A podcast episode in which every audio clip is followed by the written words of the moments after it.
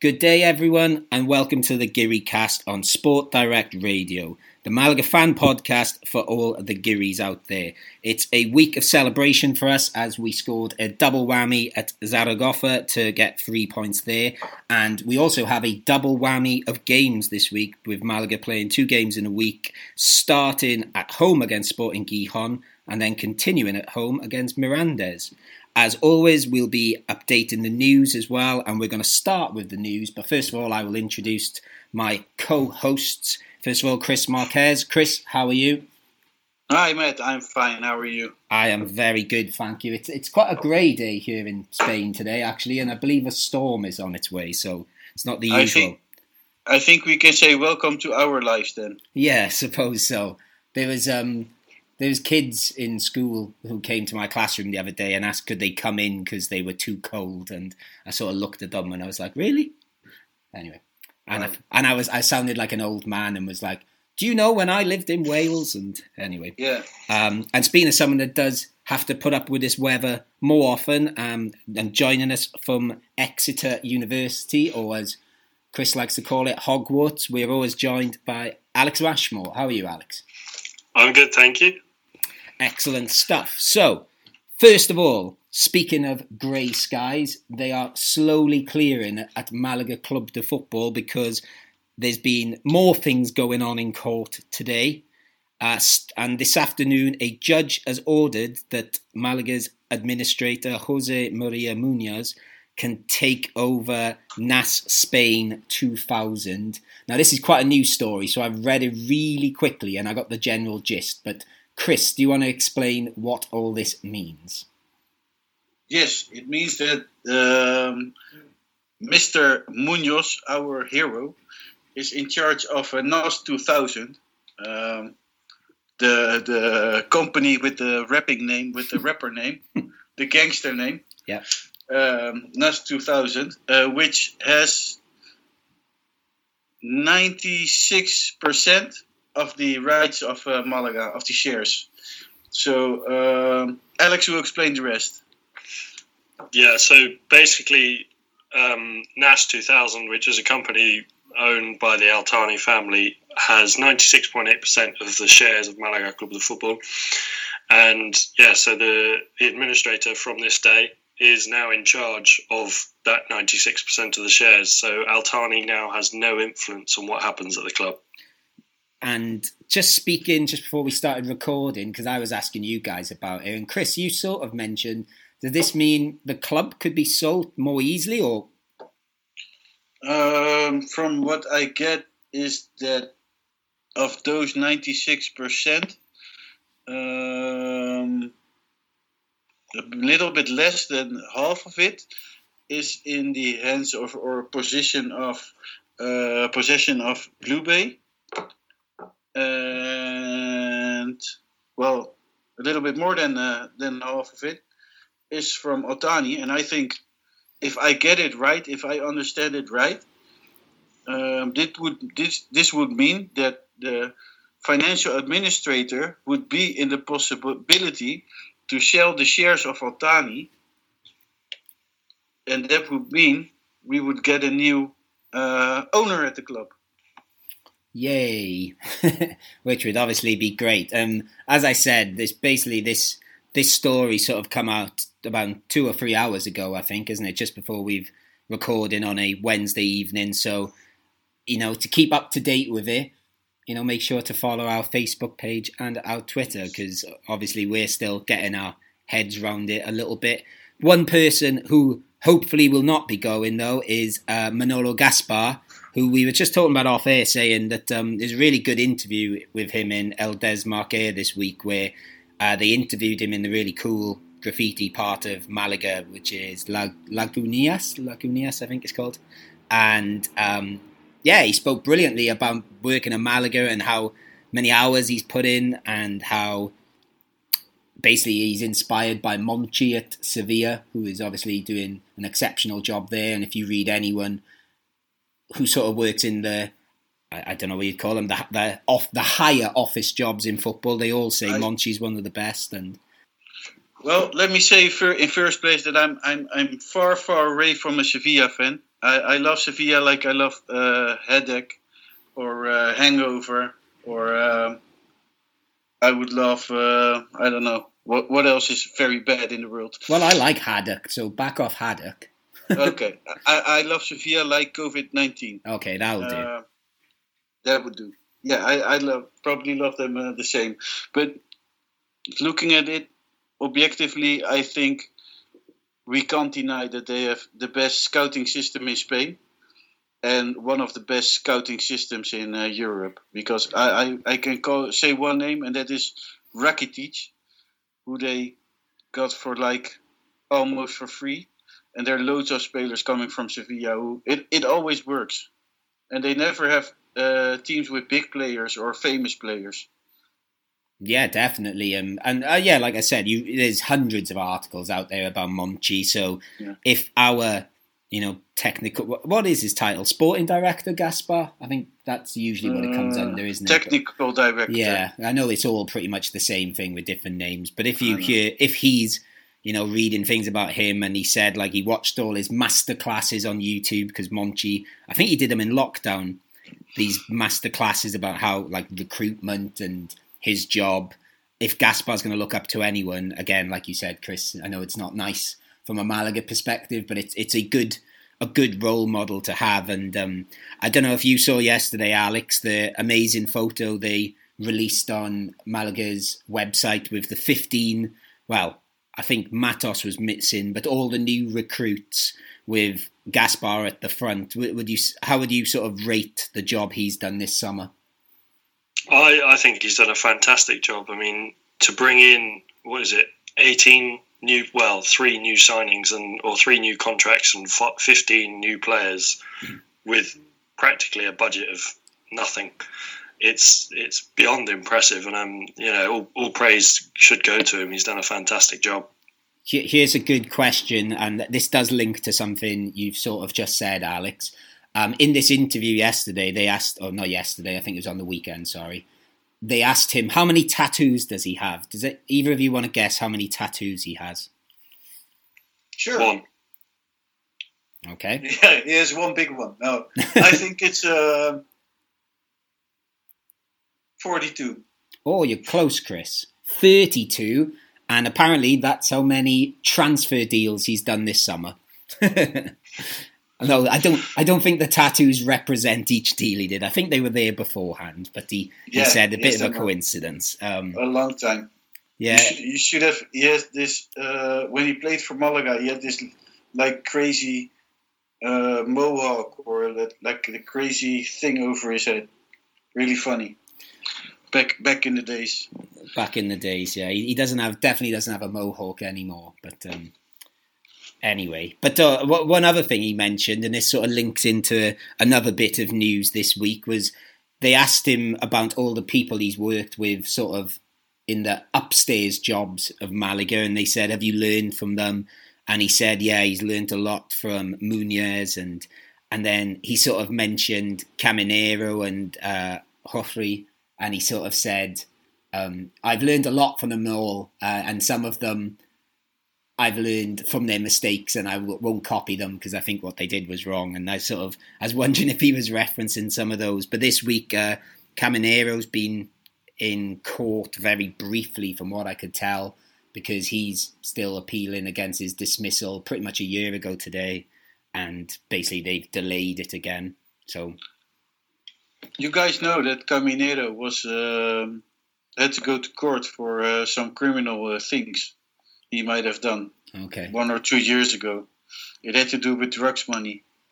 okay. Should, should we Lund- add in? Should we I, add I in? think laundering uh, uh, drugs money. Okay. We- We'll add in allegedly there just to be to be safe. I, I don't know about that, but I yeah Uh, it was me. Yeah I said it. yeah yeah yeah. I, well. I, I, that's what, well, that's what I I'm don't saying know. allegedly. Um, you know that not a lot of people listen to this podcast, so yeah, we still, don't have to worry about s- it. I still don't want to get I still don't want to get done for libel. oh yeah. Um, oh, going back to that unveiling though, I don't know if you saw. Um, or you know, obviously they did like mini interviews with all the players. I think because there was there was no like press there, and I thought what all the players seemed to be saying.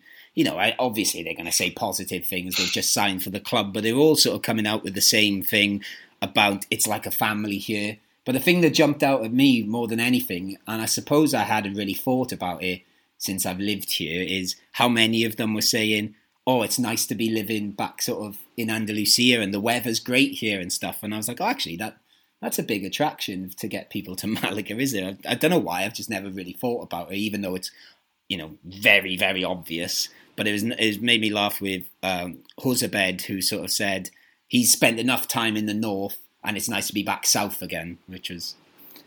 I, I can I can understand it. Yeah, yeah. Well, I suppose I've not left yet. Maybe if I left to the Costa del Sol, I would I would crave coming back. Um, and there's not too much other news. I'll just go through a couple of other things. Uh, did you did you guys find it crazy that Malaga uh, did an official presentation on 15 players when we already played six matches? I thought it was a bit pointless to be honest, because obviously each player, if it was if there were fans there, then obviously yeah, you know, it'd be look good for them to see all of these new players come in and be presented, but because there were no fans there, it kind of felt a bit like you know, it's a bit pointless. I think. Yeah, and and from what I because of course we uh, with Sport Direct Radio we get all the invites and things for um, uh, for the Malaga press conferences and um, all these kind of things, shirts, a presentation. Um, and also for this one, uh, but it was only for uh, television cameras and um, for uh, photo cameras. So it was like a photo press moment or a video press moment. It wasn't for like real journalists or anything. Not that we are that, but yeah, there was. Well, that's why they all released these like sort of two or three paragraphs, didn't they? Sort of saying how they feel about signing for Malaga. But yeah, I I, I agree with what you guys said. It's sort of it, it, it seemed. I don't know. I didn't know anything about it. It just seemed to appear to me. I'm sure, like you said, Chris, maybe you heard about this unveiling, but yeah, yeah, it did feel it a bit also, pointless. It, it came out of the blue. Yeah, it did feel a bit pointless, but you know, I, I, I enjoyed it just for that photo with Gaspar at the front, looking like Yeah, looking like a boss, basically, didn't he? He looked cool, um, with all the players lined behind him.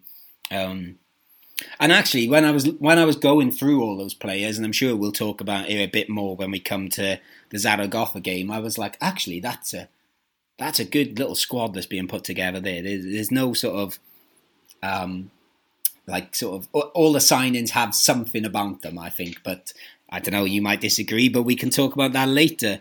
Uh, maybe just a couple of other things just to quickly round off. We said we'd perhaps try and mention them a bit more, but Atletico Malagueno started their season last week. They beat Torremolinos 1 0, so that's good. Quintana scored, not Caye Quintana, the the fullback Quintana, so that was good. And I think there was fans there as well. I think Segunda B and below have started having fans now.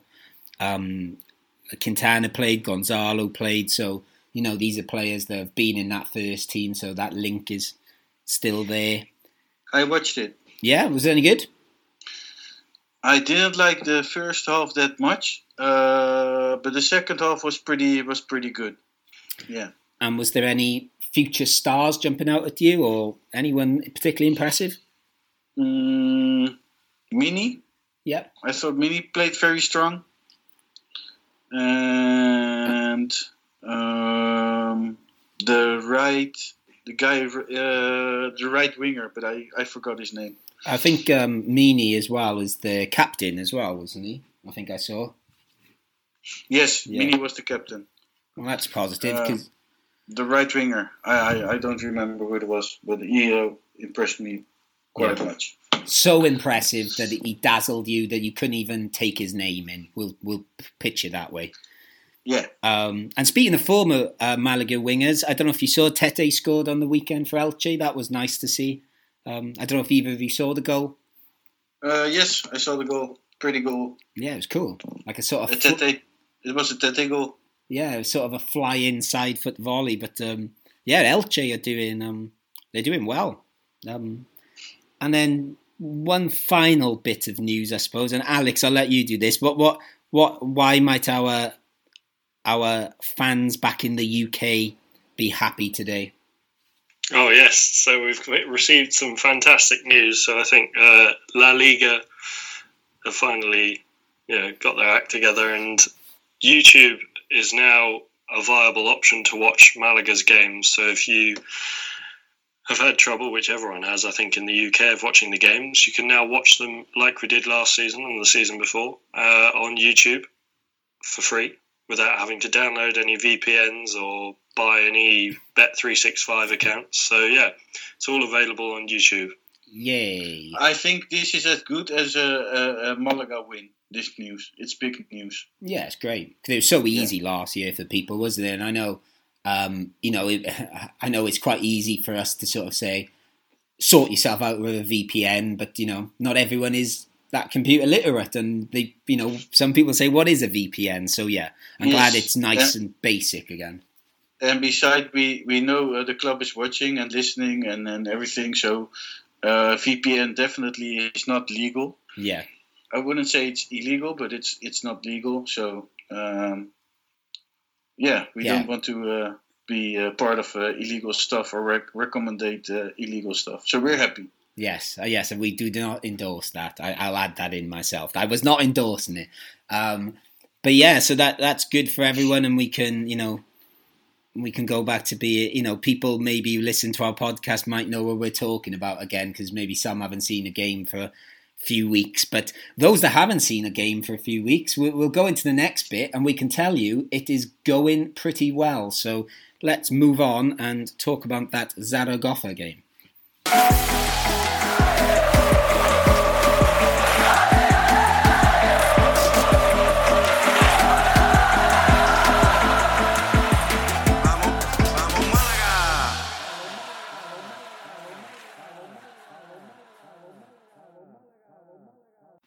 Okay, so last week's podcast was called From La Rosaleda to La Romareda.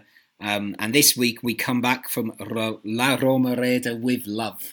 Because we came back with, that was awful, wasn't it? But we came back with three points, and, uh, you know, I'm very much looking forward to talking about it because it was bloody good fun. So, as always, we'll go back to the start. Though, um, lads, you didn't do a preview show this week, so we can't talk about what you discussed. But um, there were four changes to the team. Uh, we had Chavarria coming in, Ramon back in the team, Calero coming in for, I suppose, um, Ishmael, who is injured, and a surprising goal in the form of Soriano coming in. So we'll, we'll, we'll maybe go through those. So Ishmael, I think, was just a case of he wasn't fit, was he? No. No, I believe. Well, he played in the previous mm. game, but then maybe there was a, a case of you know wanting to rest him and yeah. get him fully recovered before we start playing him again. Yeah, because he got subbed at half time in the last game, didn't he? He did not have a good game, and maybe that's why. But then perhaps more of a surprise. Yeah, let's go with the, the one that was perhaps more of a surprise first. Soriano started ahead of Barrio. Alex did was well. I don't know. Was he a surprise or was he expected? I think a slight surprise, and with hindsight now, I'm going to say not a good decision because I wasn't very impressed with Soriano. He looked like a rabbit in the headlights quite a lot of the time, um, and I just think because um, Barrio has had, you know, he's had obviously he's had his mistakes, but um, he's shown signs of being quite a good goalkeeper, and he's, you know, there's been games where he's kept us in it, like the you know, Las Palmas game, he played very well, and so yeah, I think a, a, you know, a weird decision for me. I wouldn't have done it, but you know, it's good to see that one is getting game time as well because we need both to be on form and ready when we when we need them. Yeah, I suppose uh, Pellicer had said this. This well, he said it's not a problem. He said it's a, you know it's a good place to be. That but having these two goalies, the pro, it was on the horizon, and obviously there's a lot of games coming up in the next ten days. So good to see. And what about you, Chris? Was was you happy to see this change, or? Um, well, let me say first of all, on Mondays, I uh, of course am in Frecuencia Malaguista. I joined the the Spanish version of Gearycast. Um, and what I said there, I will repeat it again, but then in a different language. What surprises me in football, if that you can replace every everybody except for the goalie. The goalie always stays. Um, and I, I trying to understand it in some way I can, but on the other side I think why not play with two goalies? Why why you have to keep doing like everybody else has done for the last hundred years? Yes, um, I know some clubs. I remember sticking with Spanish football. I remember Barcelona a couple of seasons ago did. Uh, they had oh, let me guess the right way around. They had Ter Stegen playing like the league games, and the guy that's gone to Valencia, whose name I forgot. Yeah, Cillessen. yeah, and he played the cup games. I got yeah, it, yeah or, or, the other way round. But yeah, I yeah. suppose being a Segunda team, we have a lot of games, and yes, I, I sort of get your point, Chris, because um, going with what Alex said, Barrio has been good, but he's not been spectacular, is he? So I suppose now is as good a time as any to try him out. And um, I, I, I, maybe I didn't fully agree with Alex Rabbit in the headlights, but I do agree that Soriano, you know, didn't jump out. So yeah, I suppose why not rotate them until one of them seizes it, seizes the shirt. Did you? Did you guys? Uh, it's a few years ago, I think six or seven years ago, five maybe.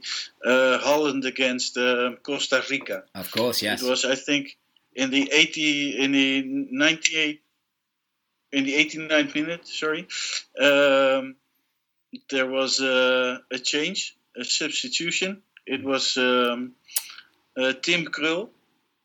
Everybody knows Tim Krul. Yeah. Wonderful keeper, played for uh, Newcastle came on uh, the pitch uh, for Cillessen. Mm. And why? Because Van Gaal believed that Cillessen wasn't a good uh, goalie for penalties. Yeah, or I remember, yeah. He thought Krul was better. And what happened? It came down to penalties, and Krul stopped two of them.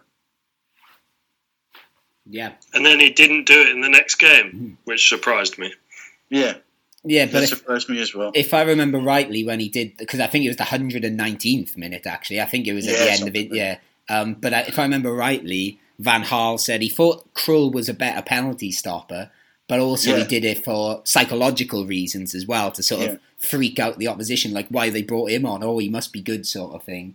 Um, well, Liverpool tried something similar in the Community Shield, didn't they, um, this season, where they brought uh, now Swansea legend Rhian Brewster on in the 89th minute to take a penalty, and um, he missed the penalty. So he missed the penalty that decided it. So, but yeah, going back to goalies. And and you know what also surprised me about that tournament? I don't know if you who saw it. Uh, another uh, Premier League led Dutch legend, uh, Dirk Kuyt. Hmm. Uh, I, they put him in instead of the striker position that tournament he he put them in the in the left back position or the right back position, but he put him on, on, on the field as a starting back. It was very crazy, and he pulled off a great game as well, Dirk Kuyt. Well, Dirk Kuyt was just someone who could run around a lot as well, wasn't he? I think he could have yeah. played anywhere because his goal scoring sort of dried up as he got a bit older, but he never stopped running, so that is good. But go going back to Malaga, because you know we won a game. Let's yeah. keep talking about Malaga. We'll go back to one of the other changes. Um, Ramon came in for Christian. I, I, said, I think it might have been last week. I said the drop in of Ramon seemed a bit harsh. I don't think he'd done much wrong, or I'm not sure if he had a slight knock. Um, we'll be happy with that because obviously I've spoken here before saying how much I like Christian, but I think the last two games he'd been a little quieter and maybe not had the same impact. So I was sort of all for this, as sad as it made me to say?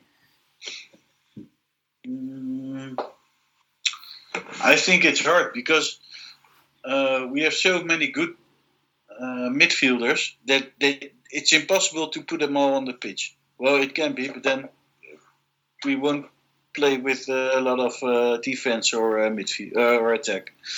Um, there's a lot of choice, but I think Ramon played a great game and uh, Christian is a great player, but what you said in the last two games, he was a, a little bit not off, but he was a little bit less. He didn't yeah. impress us that that much as he did before. Yeah, I think he's the sort of player that um, if the game again, we haven't seen that much of him yet, but when the game sort of goes against Malaga a bit. I, I feel like he's he's especially in the Rayo game, he, he just went completely missing. It went past him. What about you, Alex? Was you happy to see Ramon back? Yeah, I was definitely. I mean, he's one of my favourite players. I think this season, um, and on Christian, I just think maybe a break was something he needed, like not starting because uh, he started all of the games up to now, I believe. So I think yeah, maybe he just needed that rest a little bit and come on in the middle of the game. And yeah, no, I'm I thought Ramon played fantastically. I think he was up there with my, you know, contender with player of the game. Yeah, and as well as Ramon playing fantastic, I think the Munoz alongside him, those two together, it looked very good. I thought actually, and it did make me think that you know if someone like Christian, for example, who's seemed to have played one of those two centre midfield roles, it's going to be tough for him to get a place back there. So I don't know if he's going to have to try and earn his place higher up the pitch. I don't know, but I thought those two together were brilliant. Actually, it just worked perfectly. Um, and then finally, to the other change, the other guy coming into the team, Chavarria. Chris, do, do you want to talk about Chavarria? Did, did he had he earned his place in that starting eleven? I don't know if he has earned the, the place in the starting eleven, but he he has for me he has earned the place for the rest of the season in the starting eleven. He, uh, he brings a lot. Yeah, I thought. I well, I don't know. I thought from the glimpses he'd shown from the bench, I thought it was about time to be given, uh, for, about time for him to be given a go. What about you, Alex? I was really impressed with him. I think he just shows that sign of being that just that little bit above the the level that Malaga are playing at, and he's got that experience, and it was a fantastic header. Um, it was quite a quite a weighted cross. It wasn't a quick one that he could just uh, knock on uh, into the corner, but he had to get some power behind it, and it was a fantastic header. So yeah, I think it was, and his movement as well, just coming back into the midfield, helping out, and then going back up front. I just thought, you know, he was he was a fantastic uh, addition to the starting eleven. Yeah, it really was a beautiful header. Sort of, he proper rocketed it. Like you said, it was, it was a brilliant cross. But yeah, like you said, Alex, it was more of a, a floaty cross than a, a whipped cross, wasn't it? And um, yeah, what, what about well, what about the cross then, Chris? Because obviously it went to VAR. Was was you worried?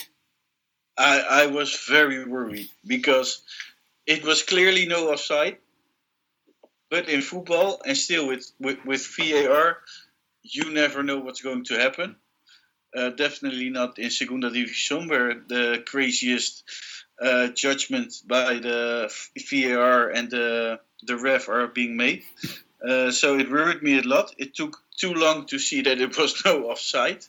It took ages for the VAR, but it was clearly no offside, and it was a great goal, and uh, it made me happy. Yeah, the the thing that worried me was uh, 24 hours before I'd been watching the Merseyside derby, which uh, Liverpool sort of sort of dramatically won in the last minute. Well, it looked like they had, and then they went to VAR and Mane's well, he wasn't offside as far as I could tell, and it looked almost identical to Rahmani's, and I thought, am I missing something with this VAR here? So I was like you said, it went on for so long. I thought, well, if it's gone on this long, there must be something wrong. So I was, I was very surprised. But um, as you said, Alex earlier, br- brilliant cross. What, what did you think of Rahmani? Because personally, I thought it was probably his best game for Malaga so far. Yeah, I agree. I think he showed he showed what we've been expecting of, and just good technique. Uh, he used the space well, and he was, you know, I think he had the defence on the ropes a little bit, and I just think he so he showed a quality that we've been looking for and we've been waiting for, and you know, obviously it goes without saying it was a fantastic cross for the first goal. Yeah, and, and not only the cross actually as well. The way he brought the ball down was was quite good. Where he, took, he I think he took like two touches and he sort of controlled it, and then yeah, straight in and yeah, I don't know. He looked. I don't know. He looked like he was enjoying himself a bit more. I don't know whether it was the cross just got his confidence up. But what about you, Chris? Would you agree it is probably it was probably his best game so far?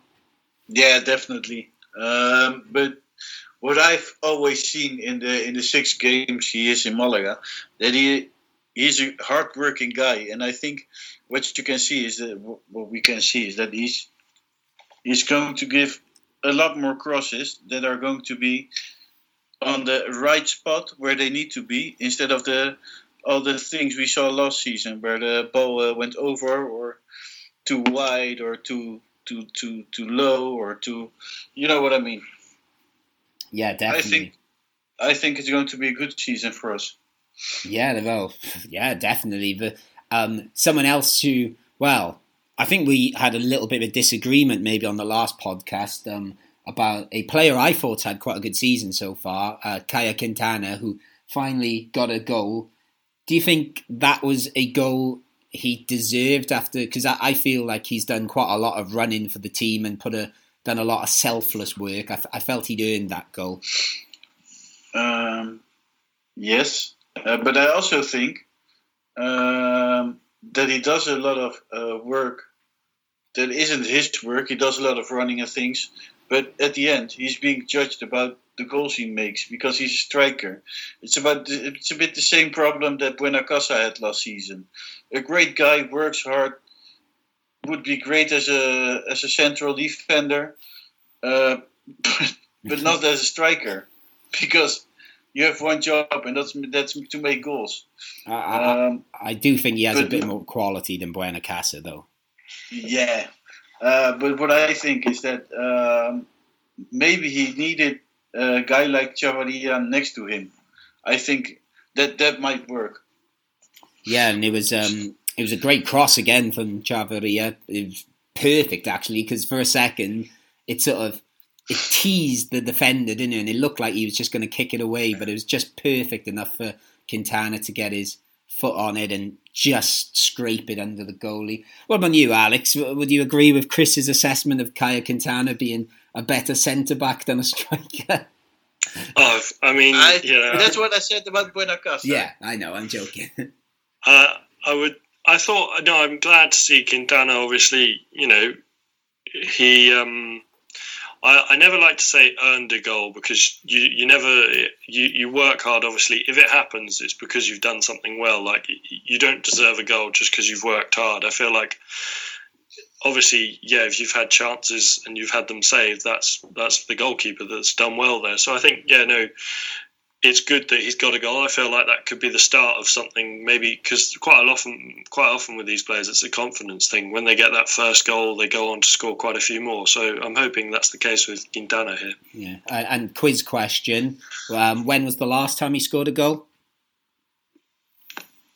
Last season, at some point. Yeah, yeah, against against Malaga. It was indeed. Oh. It was at La Rosaleda against Malaga. Yeah, it was about this time last year. Actually, it was pretty much a year ago. Um, but yeah. yeah, so he hadn't scored since then. So you know that's been a long drought for him. Obviously, he didn't perhaps play as much football as he would have liked at Cadiz, but he is back in the team here at Malaga very much. Just moving away from Malaga for a second, Zaragoza. Uh, was it were they was it just me being a little bit drunk or were they awful? I don't know about awful. Yeah. I feel like that's a bit harsh. Now I've said it out loud, I'm thinking it's a bit harsh as well, but go on. no, I, I, definitely think I was surprised because I thought they've got a good team together. Obviously, they signed Adrian, who you know, he was probably one of our best players last season. Um, so I was expecting more from them. Uh, maybe they just caught Malaga at the wrong time. Malaga just had a good day out and they were having a bit of a blip. So yeah, I was surprised that they didn't put up more of a fight.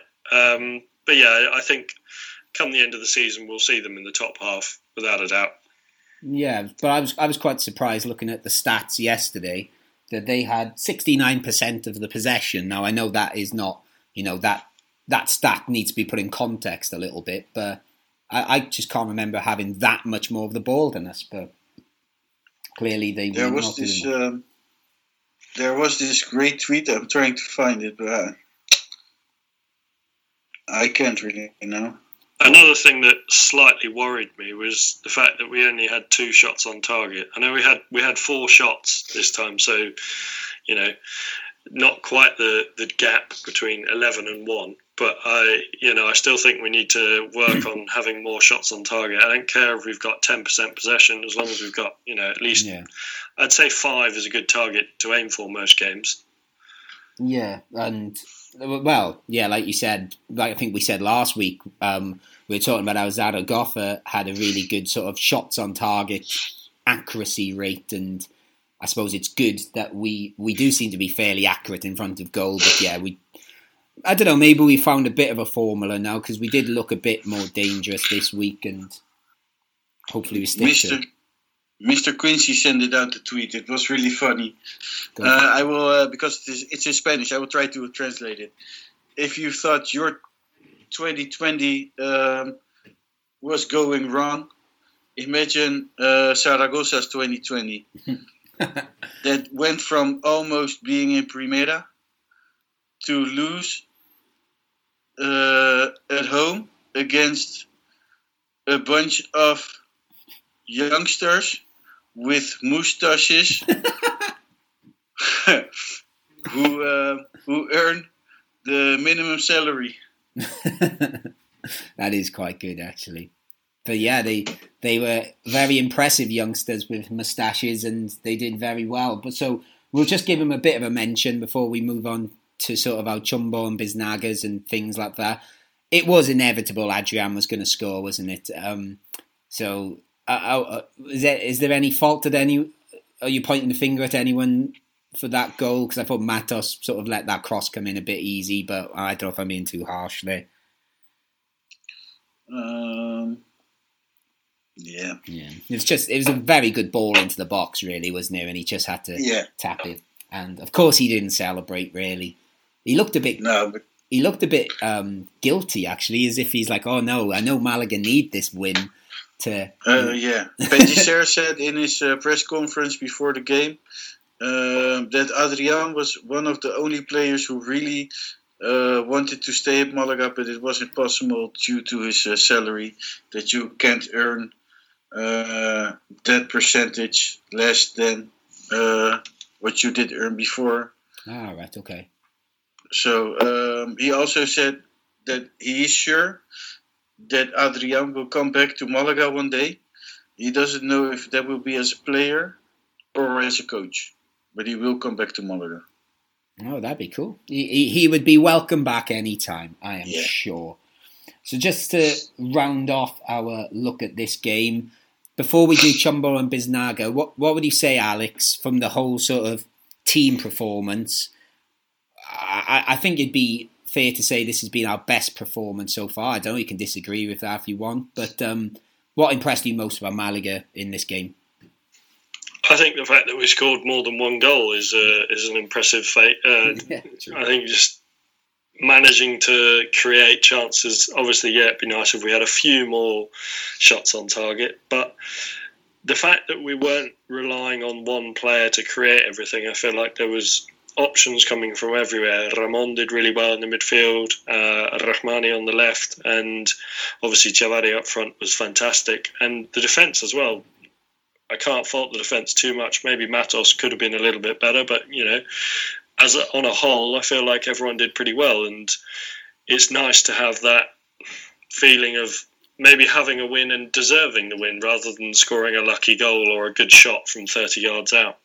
Yeah, definitely. Because I think even when it was at when it got to two one, I didn't feel that panicky. I was quite. I, I had faith in us. Actually, I thought we'd we'd hold on even after we collapsed a little bit as Zaragoza last season. I I had faith, as George Michael once sung. Um, Chris, any last thoughts before we do our Chumbo and Biznaga? Uh, well, it's more a question because it was a big. It was the big discussion we had on Frecuencia Malaguista Monday, uh, where people were asking, well, the the co-hosts, um, if Malaga really did play uh, such a good game, and then uh, the question came up: uh, What is good football? Is that winning, or is that like a nice, nice playing, being the better one, or because for me, Malaga showing good football, has shown good football uh, last Sunday uh, because they won. That's the most important thing because I think um, winning is more important than playing pretty football. Um, Malaga played effective. Two chances. It's not that much. It ca- can be and it need to be a few more uh, per match. But overall, I think Malaga played a played a good match. Wow. So, what do you guys think? Well, I was about to say, it, it's delving into football philosophy, which I quite like, and I, I think you used the the exact word is there, Chris. You used the word effective. I think whatever's effective football for the players you've got is good football, but I'm very much, and this is me being brainwashed by Roberto Martinez about how long ago now? Twelve years ago or fourteen years ago? Flipping heck, that was a long time. Um, the, the Swansea team, like I I watched in when am I going? 2007 to 2013. I travelled the country watching them, and they didn't win every game. But every time we would go somewhere, people would say, "Flipping heck, your team's good." And I used to fill us all with like a lot of pride, and we the football we used to play was sensational. And they, you know, when we got to Europe and stuff, you know, they, I, I, as well as being good football, I thought it was effective football. The we sort of jokingly called it Swanzalona football. Um, but so personally, I love watching quick passing football. I do. I've sort of had to teach myself with Malaga that you know there's issues at the club, which means maybe they can't get players of a quality that can do that, or even you know, no offense to Pellicer at the moment, because I really like Pellicer, like a manager that can perhaps instill that, because we had Martinez, who was just a bit ahead of his time, and then Laudrup and Brendan Rodgers. So to me, I, I agree with you, Chris, is effective football, but if I could pick as well, I would like to see nice passing football, if I'm being honest. But but is it good football? What is good football? That's is what that I'm saying. Gaining three points, or is that tiki taka? Okay, well, to me, good football is doing both. Because I've seen it can happen. I can see it can work even with Yeah, uh, sure. a team like Swansea, but that's just personal preference. I know some people, um, certainly under when we had Roberto Martinez when we got to the championship the first time. I can only go from my own experience here, but some people would say we were quite boring because we passed it too much. But it used to be, I, I don't know, I used to find it quite Do you cool. do you remember Greece and the Euro Cup? Of course, yeah, and I don't think that And is good won. football, but they won it, so yeah, I suppose. I suppose if you're a manager, you've just got to work with what you've got and say, I don't know. I'll go back to Roberto Martinez. Say Greece had got Roberto Martinez, they might have gone out in the group stage. So Did you think? Did you did you th- do you think any any uh, habitant of of Greece would have said. After winning it, "Yeah, we won it," but no, exactly. uh, I have a the Greek football friend. the football wasn't good. Yeah, I agree because I have a Greek friend, and he says he talks about it all the time, and says like he couldn't care less of how it happened. So, yeah, it's a very it's a tough question to answer, isn't it? I'm sort of I'm sort of feel like I'm covering all bases by answering it with Yeah. a bit of both. What about you, Alex? That's a good question, Chris. I, I mean, growing up supporting Yeovil, I've become accustomed to taking what I can get. So I think if the lead up to the goal in that previous 30 seconds is nice, I'll take that. Even if the goal comes from a shot that gets deflected, I'll take that. As long as the team wins and does well, I'm not too bothered how they play, to be honest. Although it is nice to watch as a neutral, because I mean, personally, I think if my team wins and don't doesn't play good football, I'm happy with that. I can always go and watch Barcelona play, I don't know, whoever they were playing yesterday in the Champions League and put on a, a masterclass if I want to watch good football. So, and sometimes when it's not that good football, it's quite entertaining as well because, you know, hmm. anything can happen with a, you know, a shot from 30 yards that goes over the keeper's head or, you know, so yeah, I, I've, I've come accustomed to taking what I can get and a win is a win for me. Yeah, I agree with what you just said at the end there, Alex, as well, because I think I've mentioned on here before when I lived in Manchester, I used to, most of my weekends, because I wouldn't go back home to Swansea or to watch Swansea at home, I'd go watch non league football. And like Alex said, that, that, you know, it might not be ticky taka, but flipping heck, it can be entertaining and fast and mistakes and fun. And yeah, it's, um, yeah, I think I think we've covered all bases there and sort of not really got a definitive answer. No. But that's the fun of football, isn't it? Um, but yeah, I agree with Alex. If Malaga keep winning, I'm happy to take that. If they've not made 600 passes a game, then so be it. As long as they got three points, I'm happy at the moment. Um, but Is But- that because of the Pacharan, or is that? Ah, yeah. I, I will say, I think I said to you guys, I watched the game in Gibraltar on what day was it? Sunday. I will say, I went in the first bar and I sort of said, "Can I have a Pacharan?" And they said, "We don't have it." And I was like, "Well, we'll I'm going." So we left, and then we went in the next bar and we ordered Pacharan, and it was absolutely horrible. So if you if you have Pacharan, don't get it in Gibraltar. It tastes tastes too gingery. So there's my advice there. Am I? By the way, am I? Because I'm listening to it. Oh, the whole the whole the podcast we recorded until now. Is it a monkey I can and hear on the background? Did you brought a monkey back home? I, I- definitely did not. I think it might be um, might, might be illegal. Are, are you going to play some weird sound effect? No. No, no, no. No, no, okay. I'm, I'm just asking because it, it it sounded like you have brought back a, mon- a monkey. no, no, I, I did. I did not take any monkeys. I just want to make that clear to the, the authorities in Gibraltar and Spain. I didn't smuggle any monkeys. Be, before you, be, because before we started recording, I heard you mention a couple of times calling um, Juanpi. No, don't touch that, Juanpi. Juanpi, no, don't. Juanpi, come back, Juanpi. no, um, I can confirm that is false. There is no monkey. Um, I did go and see the monkeys though, but I, I let I let them be. Uh, right, so let's let's get this wrapped up and leave the weird place of Gibraltar alone. We'll go with our chumbo first, then. So, Alex, who you going as your chumbo? Um, I mean, it's a difficult one because everyone played pretty well, and you know, I can't fault anyone too much. But if I had to pick one, I think I'd probably go with Matos. I just think didn't really show a lot.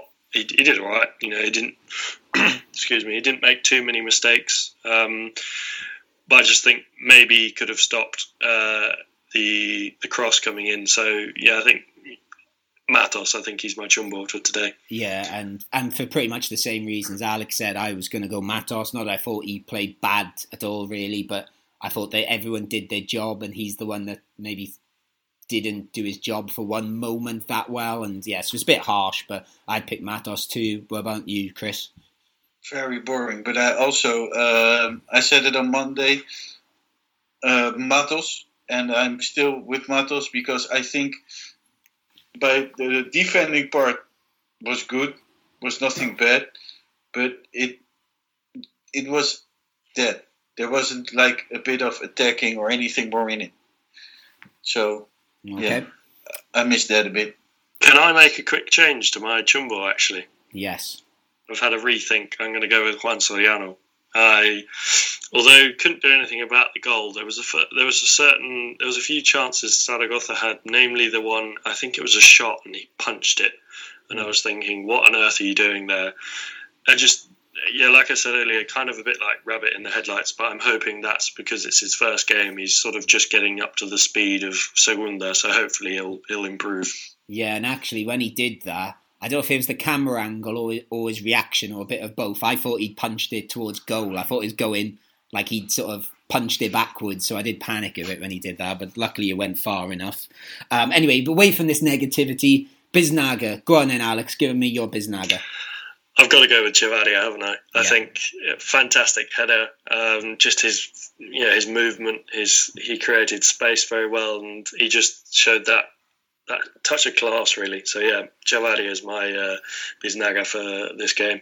Excellent stuff. Same here for the same reasons again. And Chris, any fun, anyone different? Same guy, same guy. Excellent stuff. Okay, right.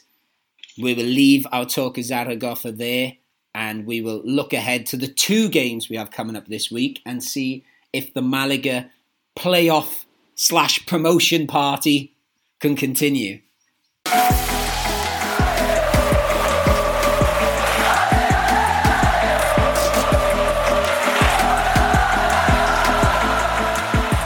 Vamos, vamos Málaga.「So, as we started recording today, Malaga were sitting in sixth place in the final playoff spot.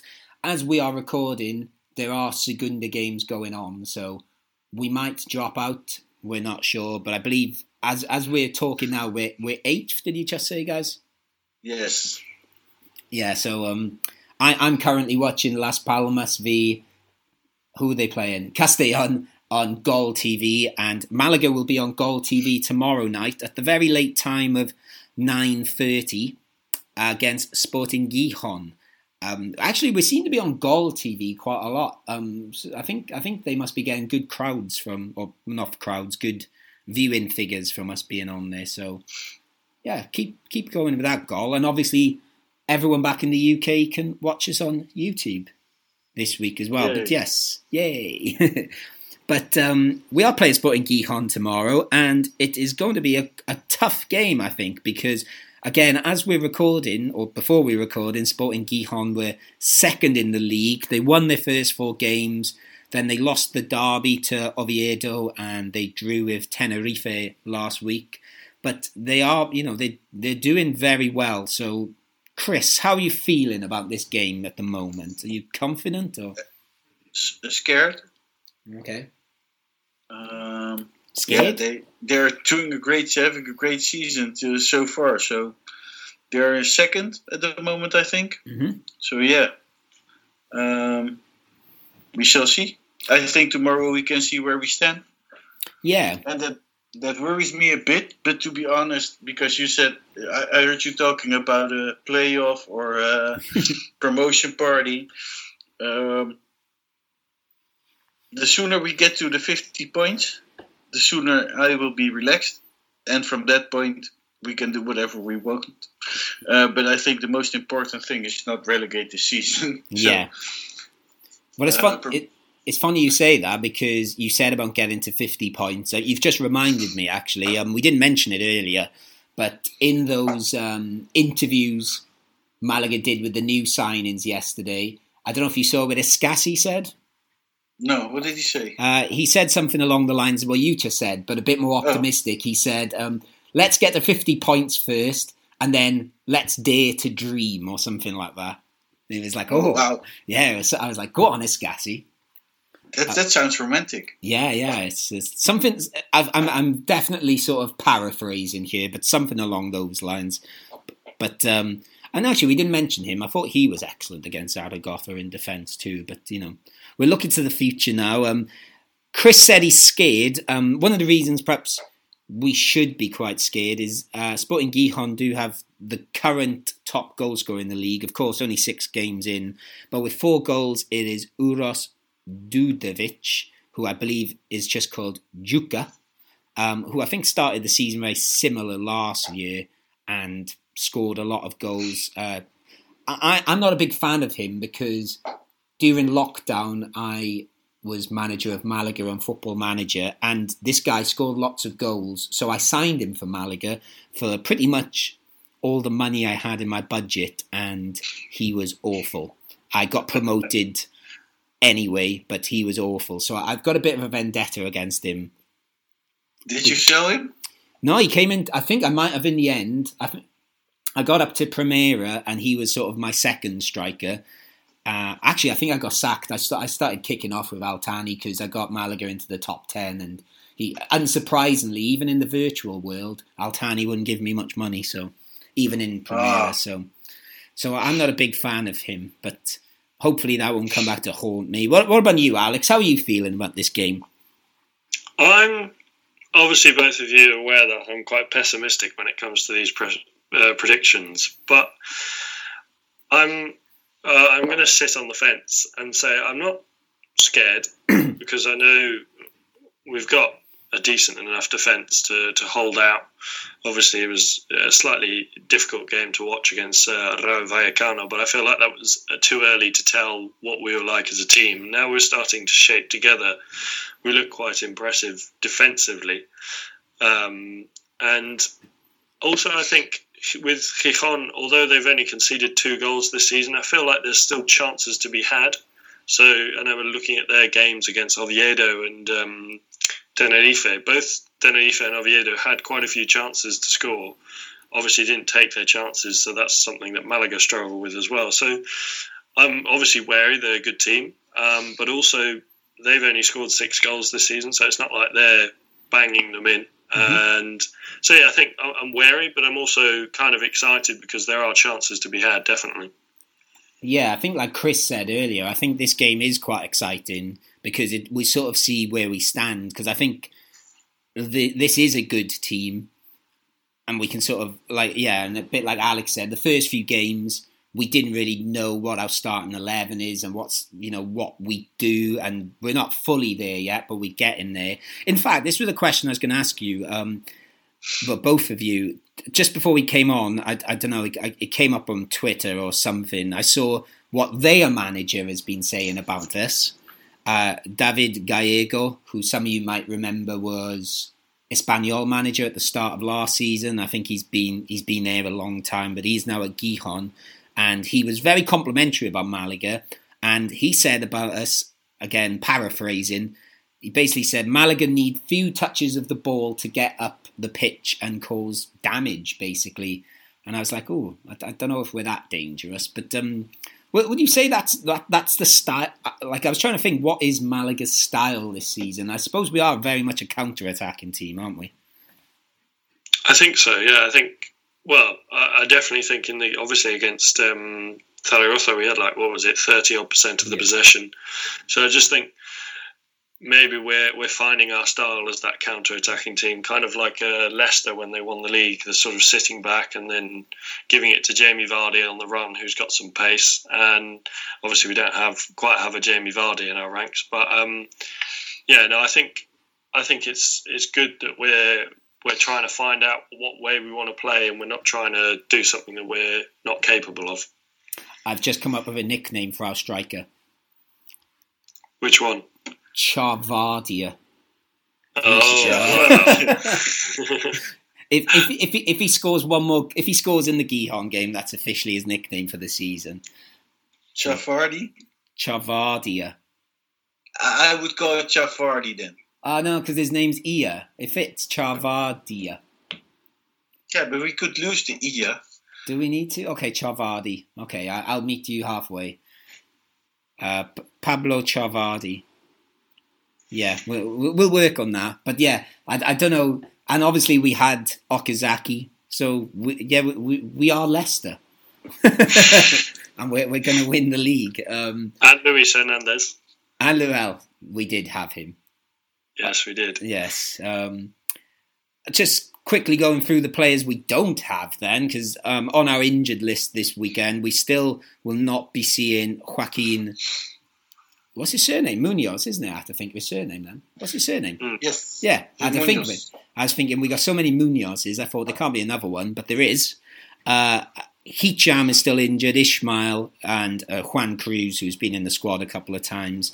But the thing that jumped out at me is like we've got these injuries, but I don't know. It, feels like we've got quite a big squad this season, which is unexpected. I, I don't know if it's just me. It seems like we have a couple of people in each position now.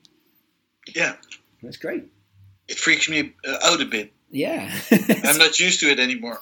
Yeah, it's great. Like I said last week, there was at one point in the game. Uh, who did we play last time?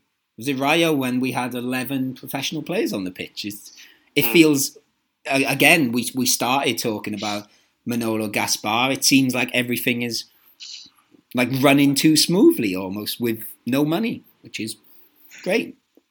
Um, so, what is? Are there any changes you would make to this team? Well, the team that beat Zaragoza lads, or, or are you quite content to go with what we've seen against Zaragoza? I'm pretty Oh, content.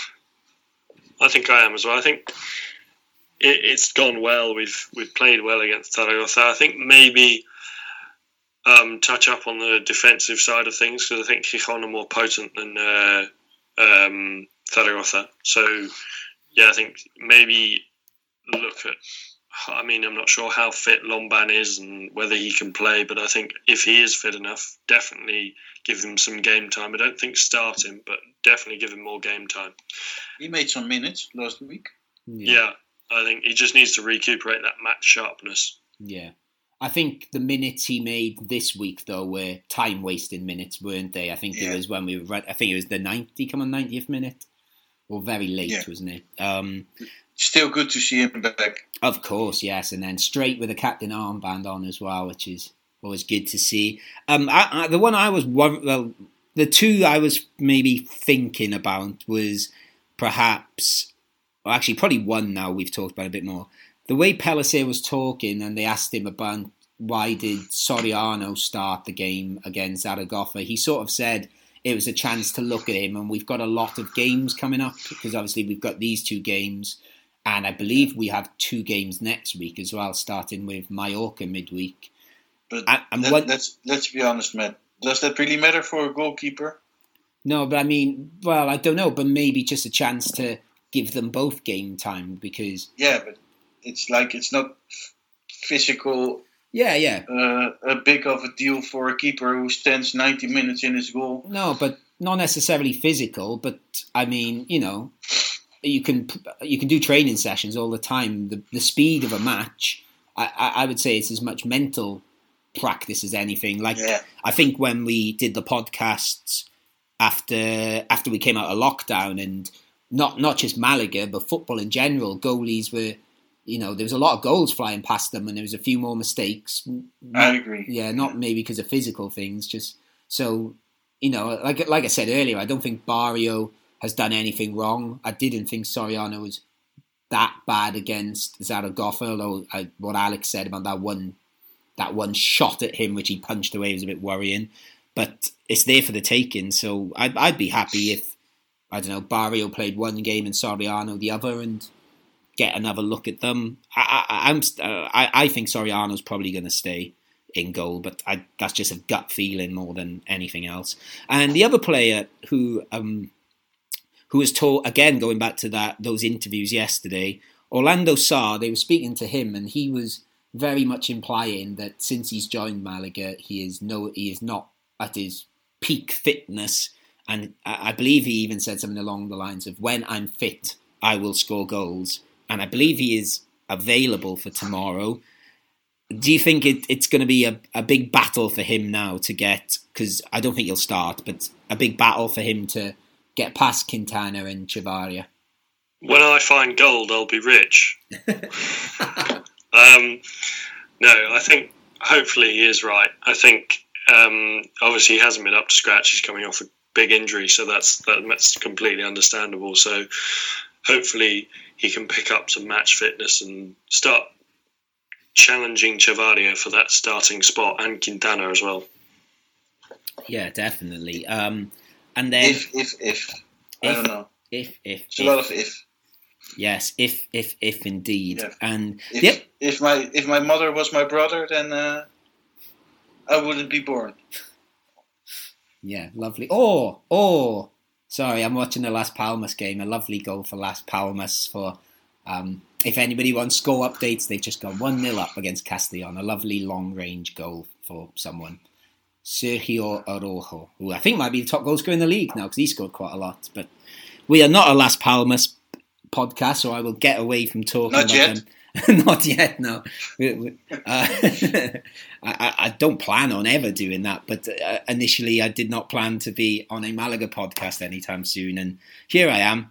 Um, but um, speaking of like games happening elsewhere, I, I read something this week because obviously we've got two home games coming up.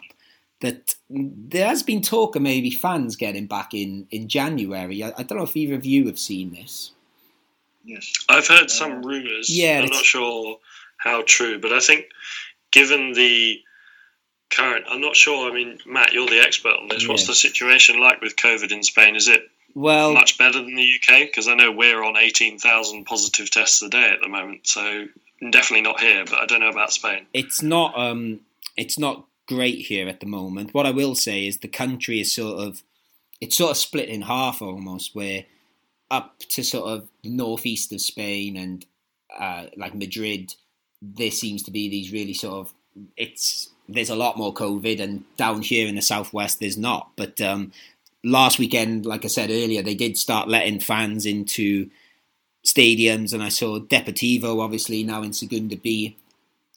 I don't know if you want to make a joke there, Chris, or um, but or laugh or No. something. No. I, I, it's not funny. okay, but De- Deportivo are now in Segunda B, and they had three and a half thousand fans in for their game. Lume, Lume.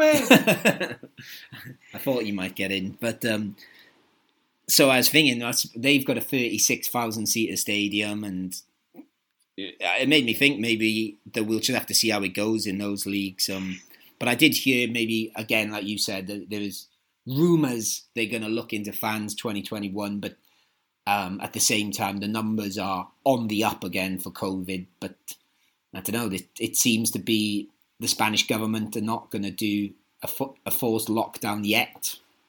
It's still quite quiet on that front. They've had certain regions. They've said they want to lock down a bit, and obviously there's a big thing in Madrid where the central government are battling the local government because they're from different political leanings. And but yeah, down here, it's there's not much talk about what's happening down here in Andalusia. It's it's business as well, not as normal, but as normal as normal has been for the past couple of months.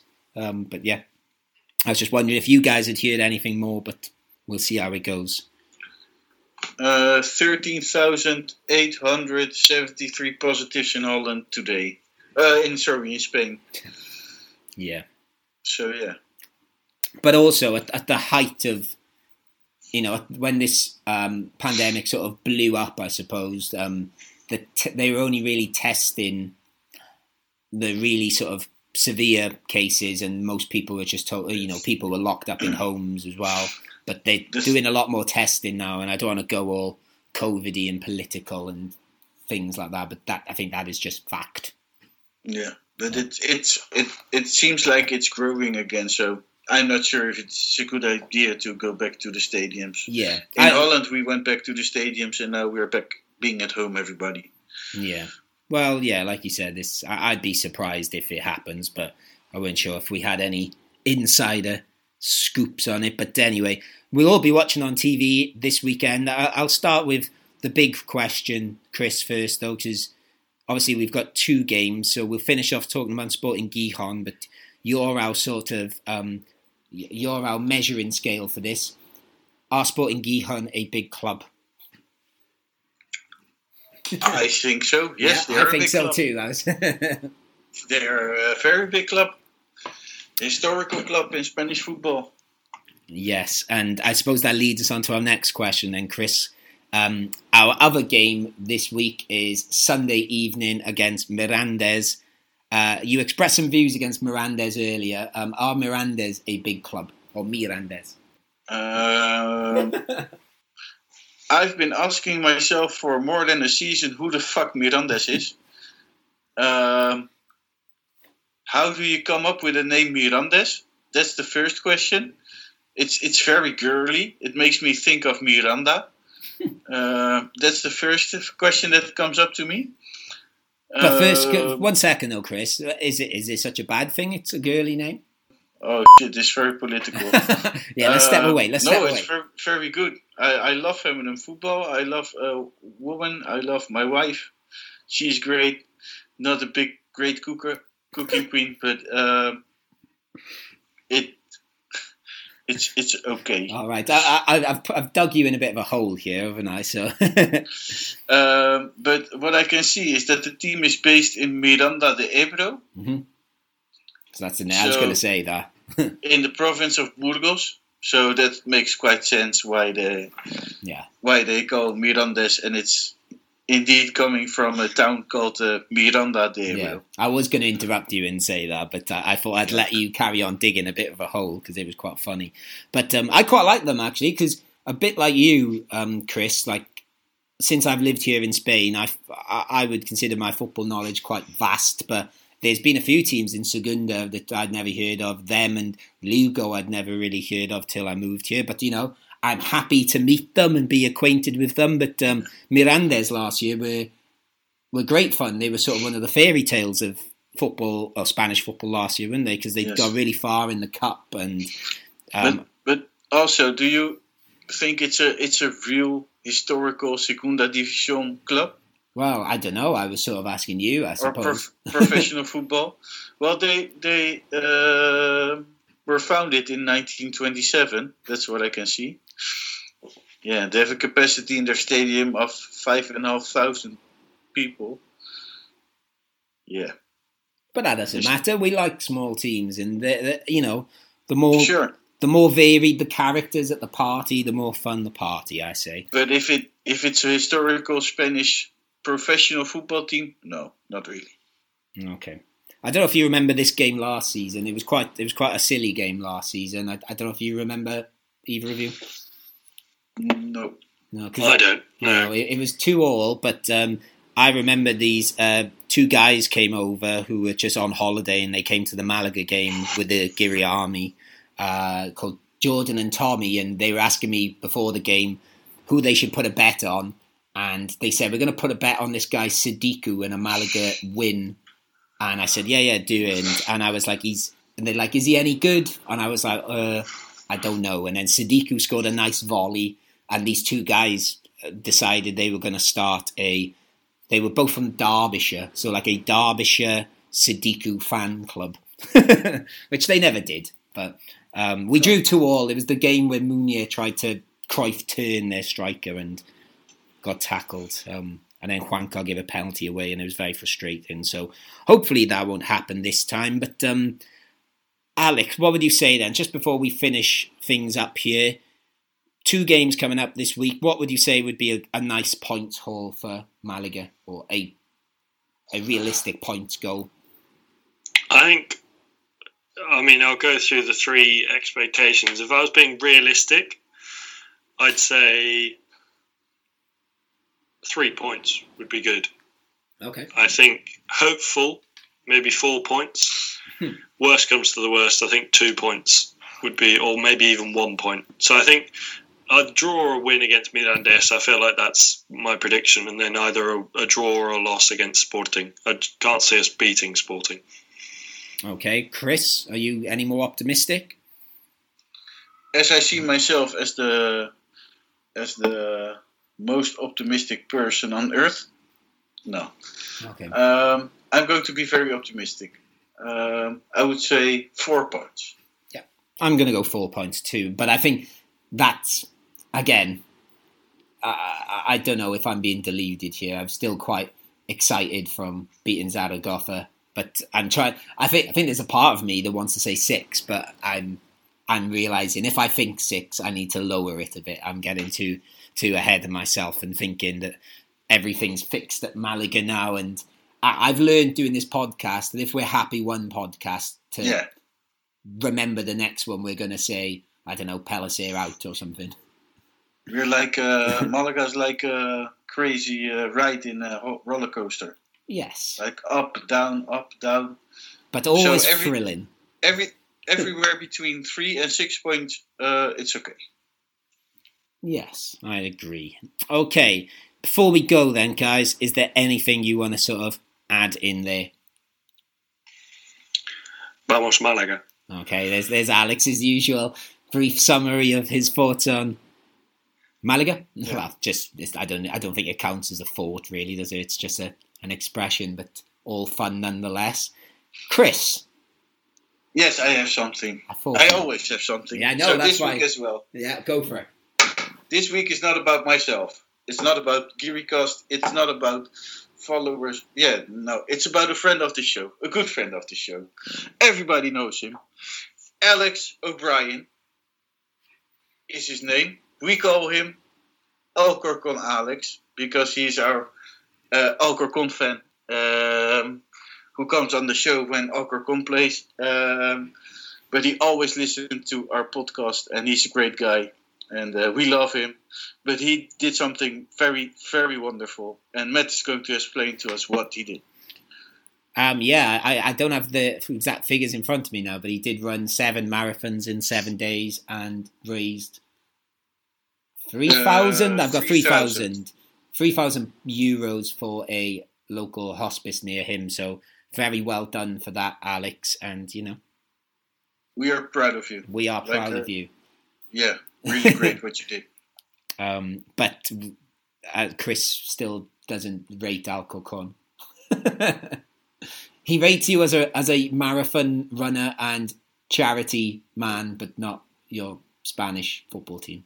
Like really, but it is like crazy what he did and amazing. Seven marathons in seven days. Yeah, yeah.